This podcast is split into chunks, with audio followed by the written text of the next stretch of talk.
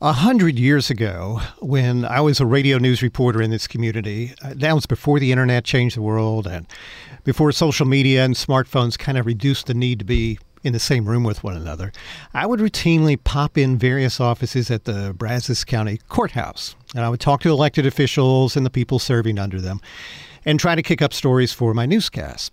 Well, one of the people I became friendly with back then, and this was 1990 something, was an assistant prosecutor named Ed Spillane. Now, Ed wasn't just a skilled and smart member of the district attorney's office, but he was helpful and funny and just a genuinely nice guy, uh, especially for a Harvard graduate. So then you flash ahead a fair number of years, and we found ourselves working together for the city of College Station.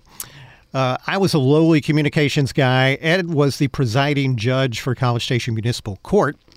And that's a city council appointed position that I think he's held since about 2002. And Judge Spillane hasn't just fundamentally changed the way municipal court operates in College Station. His influence has been felt in communities across the country, thanks to his professional involvement at the national level, and even a 2016 opinion piece that ran in the Washington Post, and that earned a ton of attention. He is still doing transformative work, which is why he's with me today. Welcome to Brazos Matters. I am Jay Socol. Everyone, please rise for the Honorable Presiding Judge, Edward Spillane III. Thanks for being here. Well, thank you, Jay. Uh, my face is turning red, I think. Thanks. That's the best introduction you've ever had. That's right. Uh, that's a great introduction. so, for those who don't know what the municipal court judge in College Station does, can you talk a little bit about the cases you hear, the kind of cases you hear, and, and the full scope of your court's operations? Well, at some point, I probably see everyone in Brazos County. We uh, cover our, it's a criminal court, uh, but Texas, unlike a lot of states, all of our traffic cases are criminal, and so traffic tickets. I see the traffic tickets, speeding, going through a red light, etc. Uh, then I see uh, alcohol cases where I see a lot of college students because they're very age related. So, minor in possession of alcohol, driving under the influence, um, public intoxication, which is not age based. You can be over 21 and get a public intoxication arrest. Um, I see assaults, thefts. Uh, low level thefts, uh, and then we see city ordinance violations as well. So uh, they're all fine only cases. Uh, you can go to jail if you don't show up, but uh, it's a criminal court and it's a, a, good variety of cases. Is it pretty much the same sort of ratio year to year to year, or do you see kind of differing trends as time moves on? Um, we see various trends. Uh, sometimes it's based on the police chief and the and the police department, but we've seen um, a decrease in the last 10, 12 years we've seen uh, a decrease in filing of Class C misdemeanors overall, and quite a decrease in juvenile case filings. Uh, then, in you know, after COVID, we've seen a little bit of a rise of some behavior-related crimes like public intoxication, hmm. assaults, um, and we've seen in the last several years, and not and and everything I'm saying has actually been true in Texas. Uh, we've seen a rise in ordinance violations. Uh, uh, those are or, we're the only court that can see an ordinance violation. Those are passed by uh, the wonderful city council we were talking about, mm-hmm. and uh, uh, they're specific to our city. And we've seen a rise of the of those violations in the last couple of years. Okay. Is, there any more in terms of the kinds of things that your court and court staff uh, does that maybe we just have no idea about?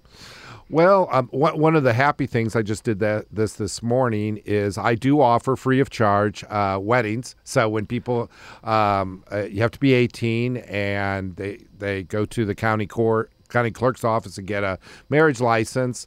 Um, as long as we're not having court at the time uh, in our courtroom, I will preside over. I have a brief ceremony and I sign and file the marriage certificate. So, so we do we do weddings uh, there at the court. Um, our, our, our, our clerks do, you know, my goal is for people not to come back and forth too much. So our clerks do 90% of the work mm. up front. When you go to College Station Municipal Court, you often are dealing with the clerks. That's save you time. I offer my email address so people can email me, and uh, uh, and we and I see people in court as well. But uh, our clerks do quite a bit of the actual work. Um, uh, for our court.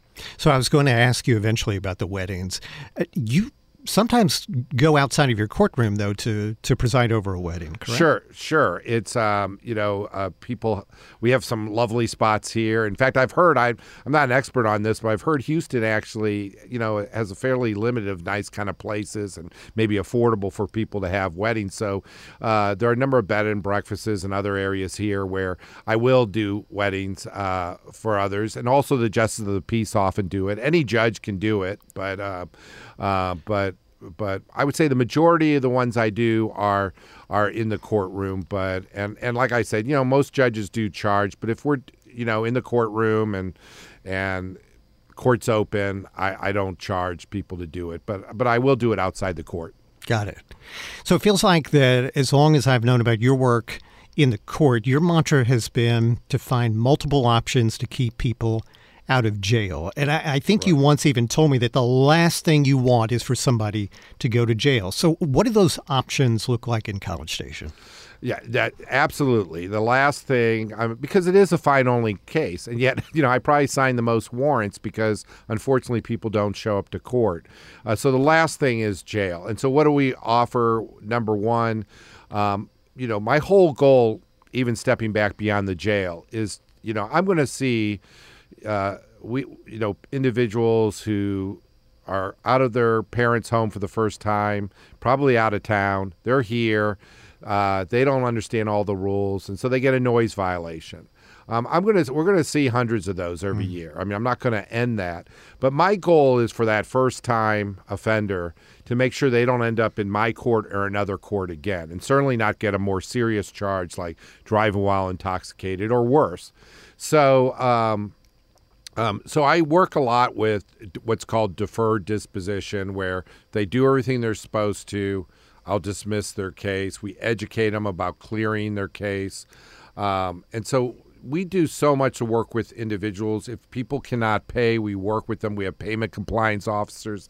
We do everything unfortunate and a lot you know i used to work with you a lot when you were at at college station. With getting the word out on warrant amnesty and mm-hmm. and we published you know the uh, the names of those that have warrants. But unfortunately if someone just sometimes people just figure that if they can throw the ticket away and ignore it it'll all disappear and it doesn't. Uh, unfortunately uh, there are some people who get arrested and and so and then I work with them there to try to fix that. Yeah. So so but that is the last thing I want to do and we're we're we've done a lot of work in Texas in terms of reforms because unfortunately as as we've seen when people get in jail then especially with a class C misdemeanor other things can happen people get left there there's just you know the, no one, you know, taking someone's liberty is a huge, huge uh, uh, event, and so um, I think I, you know, I've tried to do a lot of work to make sure that uh, people go to jail as rarely as as possible. It's also cost efficient. I mean, it's been a bipartisan issue. Republicans, you know, don't want to spend lots of money on you know jails when there's other alternatives either you know right. so it's it's not just a liberal or democrat or you know there's really been bipartisan support to make sure that people with nonviolent low level misdemeanors not find their way into jail but you also sometimes fall back on community service options, and we right. you have a community living course that not a lot of people know about. I mean, you you have multiple ways to to help people out. Right, right. I in fact this morning too. It's after the wedding. Um, I I went and taught uh, our, our, second to last of the school year uh, community living class, and it really came out of your office, Jay, the communications department, yourself, and Lacey Lively mm-hmm. and others. Uh, really wanted to do some within the city where we could educate uh, offenders about our various laws. And I've taken my part to teach them about how to actually get their case dismissed early, but completely clear their case. Because what I've seen is that uh, a minor, you know, Class C misdemeanor, uh, minor in possession, uh, that gets you know what happens in my court can follow you 10 15 years onwards we've we've taught we, I, I, had a call the other day from a professor who has had a public intoxication arrest follow him for 10 years, 15 wow. years, and it never got filed in a court actually. But you know, uh, so so this data travels around. So so there are laws now to clear your case completely if you're going to be a good citizen. And so we've we've we've taught well over a thousand, uh, mostly college students, but college age students, and they take advantage of it. When you become tw- about 20, 21 years old, and you're applying to graduate schools, uh, applying to to various employ employees employment uh, employers um, they they not they're not going to ask you have you ever been convicted of a criminal offense? They ask have you ever received one? Have you ever pled not guilt, mm. guilty or guilty? Have you ever been on deferred?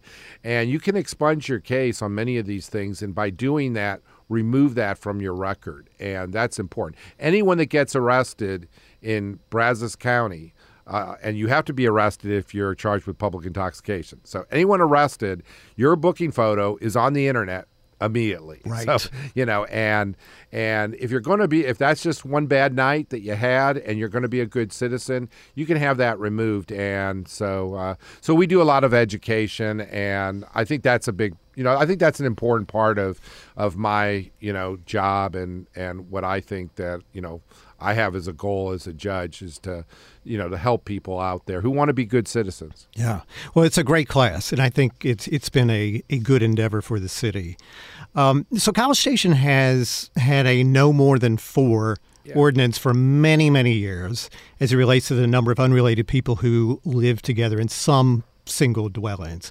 And I think it's fair to say that cities everywhere with an ordinance like this have kind of struggled in some ways to successfully enforce it. So, how is your court being asked to approach this no more than four ordinance? Sure. We've had quite a history. And, you know, just starting off when you said, you know, cities are struggling, the only city I heard in Texas is San Marcos that uh, had, they actually have a no more than two. But when I inquired, they've only had maybe a couple cases filed ever in wow. their city. So I, have yet to see, you know, where, uh, uh, and when you think about it, you know, in terms of enforcing, um, the, the goal, the reason for an ordinance like that is to really avoid the problems that you have when you have more than for people, you know, living in a residential area. It causes a lot of cars out there, a lot of other problems. You know, there's there's reasons for it. Um, uh, historically, other cities have had other reasons for it. You know, sometimes prostitution or other reasons that they're battling. But um, anyway, like you mentioned, we've had that ordinance uh, of more than four unrelated since uh, it's forever. like the seventies or something. Yeah. yeah. Oh, even beyond that, from what I've heard. But yeah, yeah long time. Uh, the bottom line is we never had any cases filed. Um, and and and in terms of enforcement, it is very. I mean, if unless people are going to confess uh, to you about it, it's pretty hard uh, to monitor who's actually living there. Um, are, are you going to do DNA tests on on unrelated? I mean, if you really think about it, it's very difficult. But there've been a lot of complaints. Is you know, if you, you just have to travel a little bit south off of George Bush down Welsh and some of those streets, and you you can see areas where uh, there aren't supposed to be more than four unrelated and there are uh, citizens living there who have lived there for a long time who've been very concerned. The city council became concerned. So the past year, essentially school year, after lots of warnings and talking and discussion, um, about 105 cases were filed. About 110 cases were filed in the, our, my court. Um, some of those were against corporations who own. There are a lot of the landlords are are out out of town corporations. Right. Um, but they were filed on corporations. They were found on tenants. I mean, if you know, they were found, and I would say 95% of the cases people confessed uh, and and said, you know, um, yes, yeah, there were there's more than four unrelated here. Uh, some had, you know, some even said, I'm the ghost tenant. So they actually even have lingo. But, you know, um, it was very unique for our court because truly a lot of the people who received the, the tickets did not, and this is not a defense, but did not know about the ordinance. They right. did not know. Their parents didn't know. Uh, it is a type of crime that when you enter into a, a, lease, you know that's just not something you can quickly turn around either. I mean, you're in a you're living situation. So, um, I will say that of those 110 cases, I think 97 cases are complete. Uh, people pled guilty to them You know, for the most part, there are a few pled not guilty. We didn't have any bench trials, jury trials, so so that would indicate to me that the people were guilty. We covered it, but the court spent a lot of time on it. It, it was quite a bit. What resulted from that, I think, was a discussion with the university in terms of uh, uh, uh, the Department of Student Life. Uh, you know, to go over and have it kind of a the off-campus housing to work on it, educate, you know, element of education. Yeah. There's been a pause so far, unless, unless there's a complaint. There's been a pause, but um, there that that was quite a change and quite different and very time consuming. I think I, I appointed one clerk to be kind of in charge as a point person, and she did about 200 hours, 300 hours on those hundred. I mean, just an incredible Wow. amount of time on those cases. Now, now the charge of more than four unrelated is a criminal charge. I was talking to you before. Uh, speaking of criminal records, I don't know that you want the the charge more than four unrelated on your criminal record. It looks like maybe you're a human trafficker or something versus a person who just happened to have five roommates. But uh, uh, it it's. Uh, it was a learning experience, but I hope what we come out of it. There, the the city is working on having uh, alternative zoning for some areas Right. to have, uh, you know, more than four and uh, a lot of communications. But you know, I understand. You know, we if landlords, you know, they can make a lot of money. The more people they have, there are places that are built that can house more than 4 and so I'm not involved in all that. I'm just the person that, if the case gets filed, has to make sure people have a fair and efficient uh, hearing of their case. And I think we did that. Uh, but a lot of education, a lot of community living classes, and other things uh, went into it. So. Right. If you just tuned in, I'm Jay Socol. You're listening to Brazos Matters, and my guest is Ed Spillane. He's the presiding judge over College Station's Municipal Court. So let's shift to Northgate. Northgate continues to grow mainly upward, um, a little bit outward, but it now has thousands of people actually living in it. In addition to becoming, you know, the nighttime destination on Thursday and Friday and Saturday nights during school semesters. So how does all of this growth and change in Northgate affect you and your court staff? It, it, it has. That is probably one of the biggest changes I see. And I'm, you know, again, I'm not an expert. I always, I, I, I'm on call every five or six weeks, and I always say, oh, I'll go down to Northgate at two or three in the morning to really see. Uh, I don't do that. Haven't done that. I, I someday I will.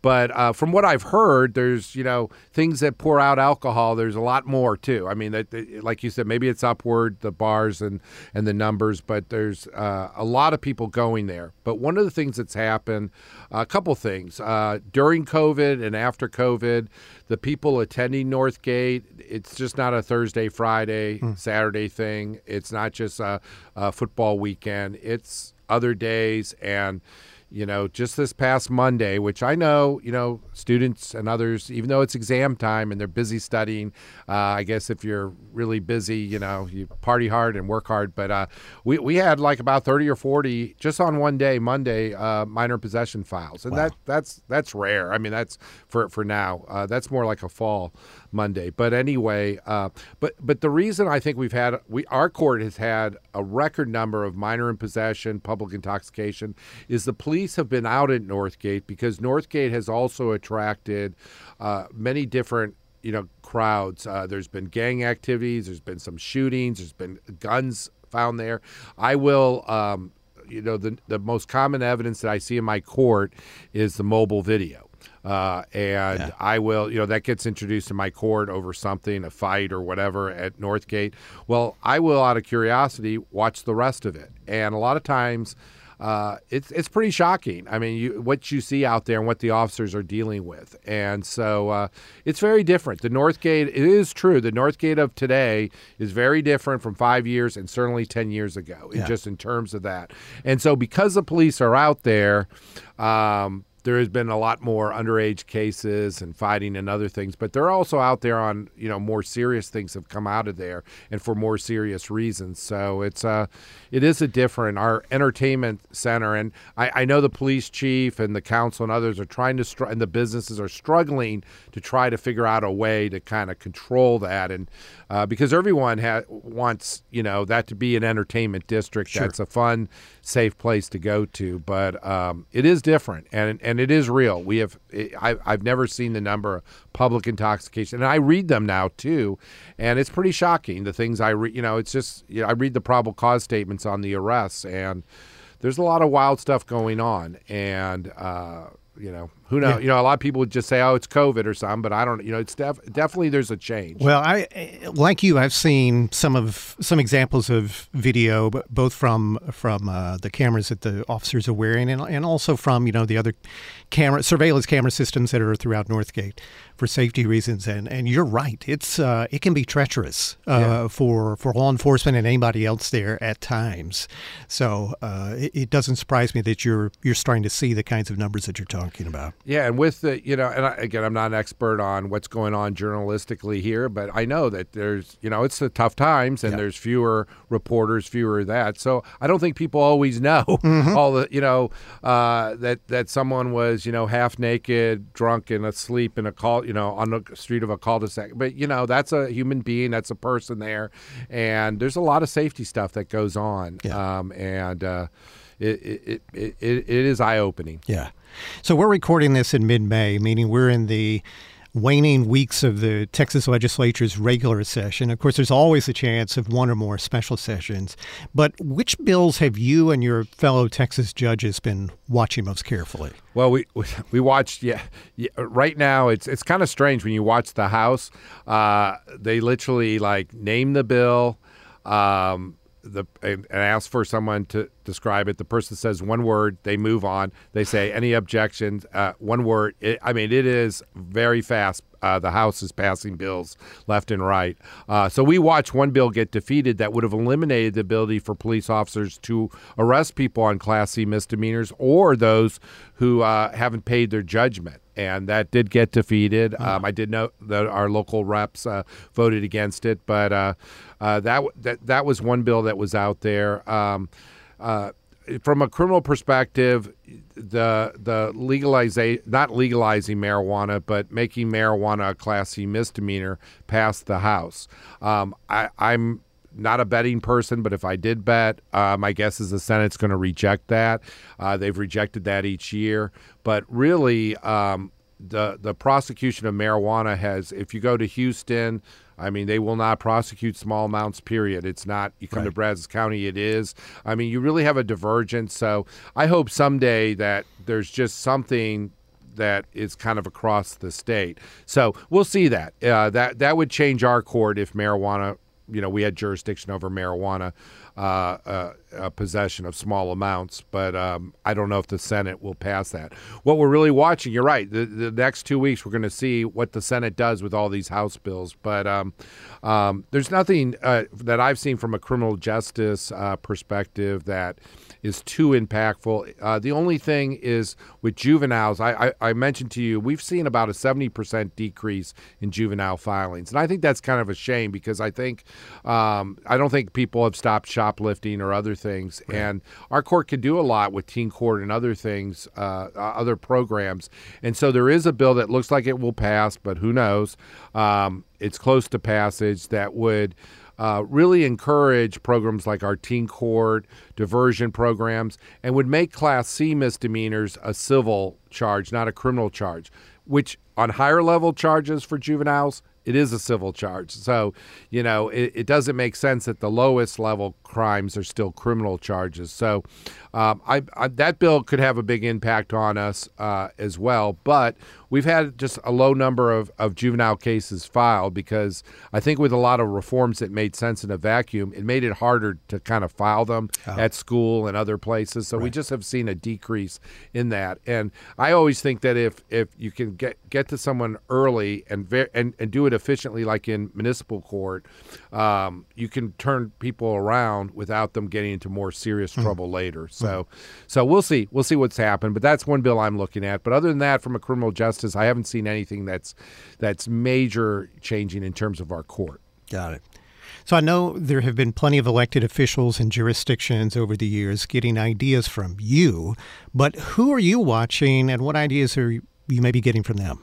You know, I, I there's a variety. I I I, I look to um, you know there's a national organization on court managers that um, that I get a chance to interact with various courts. There's a national judicial center, and whenever I you know. Uh, it's easy as a judge to just be well be just in your office and we're busy enough with what we're dealing with but let alone to get outside your state and so um, uh, there's a number of states that do really interesting uh, work. Most states have a municipal court of some sort. They don't call them municipal courts, but uh, uh, you know, so so I find that the most refreshing. Talking to other judges and what they're doing.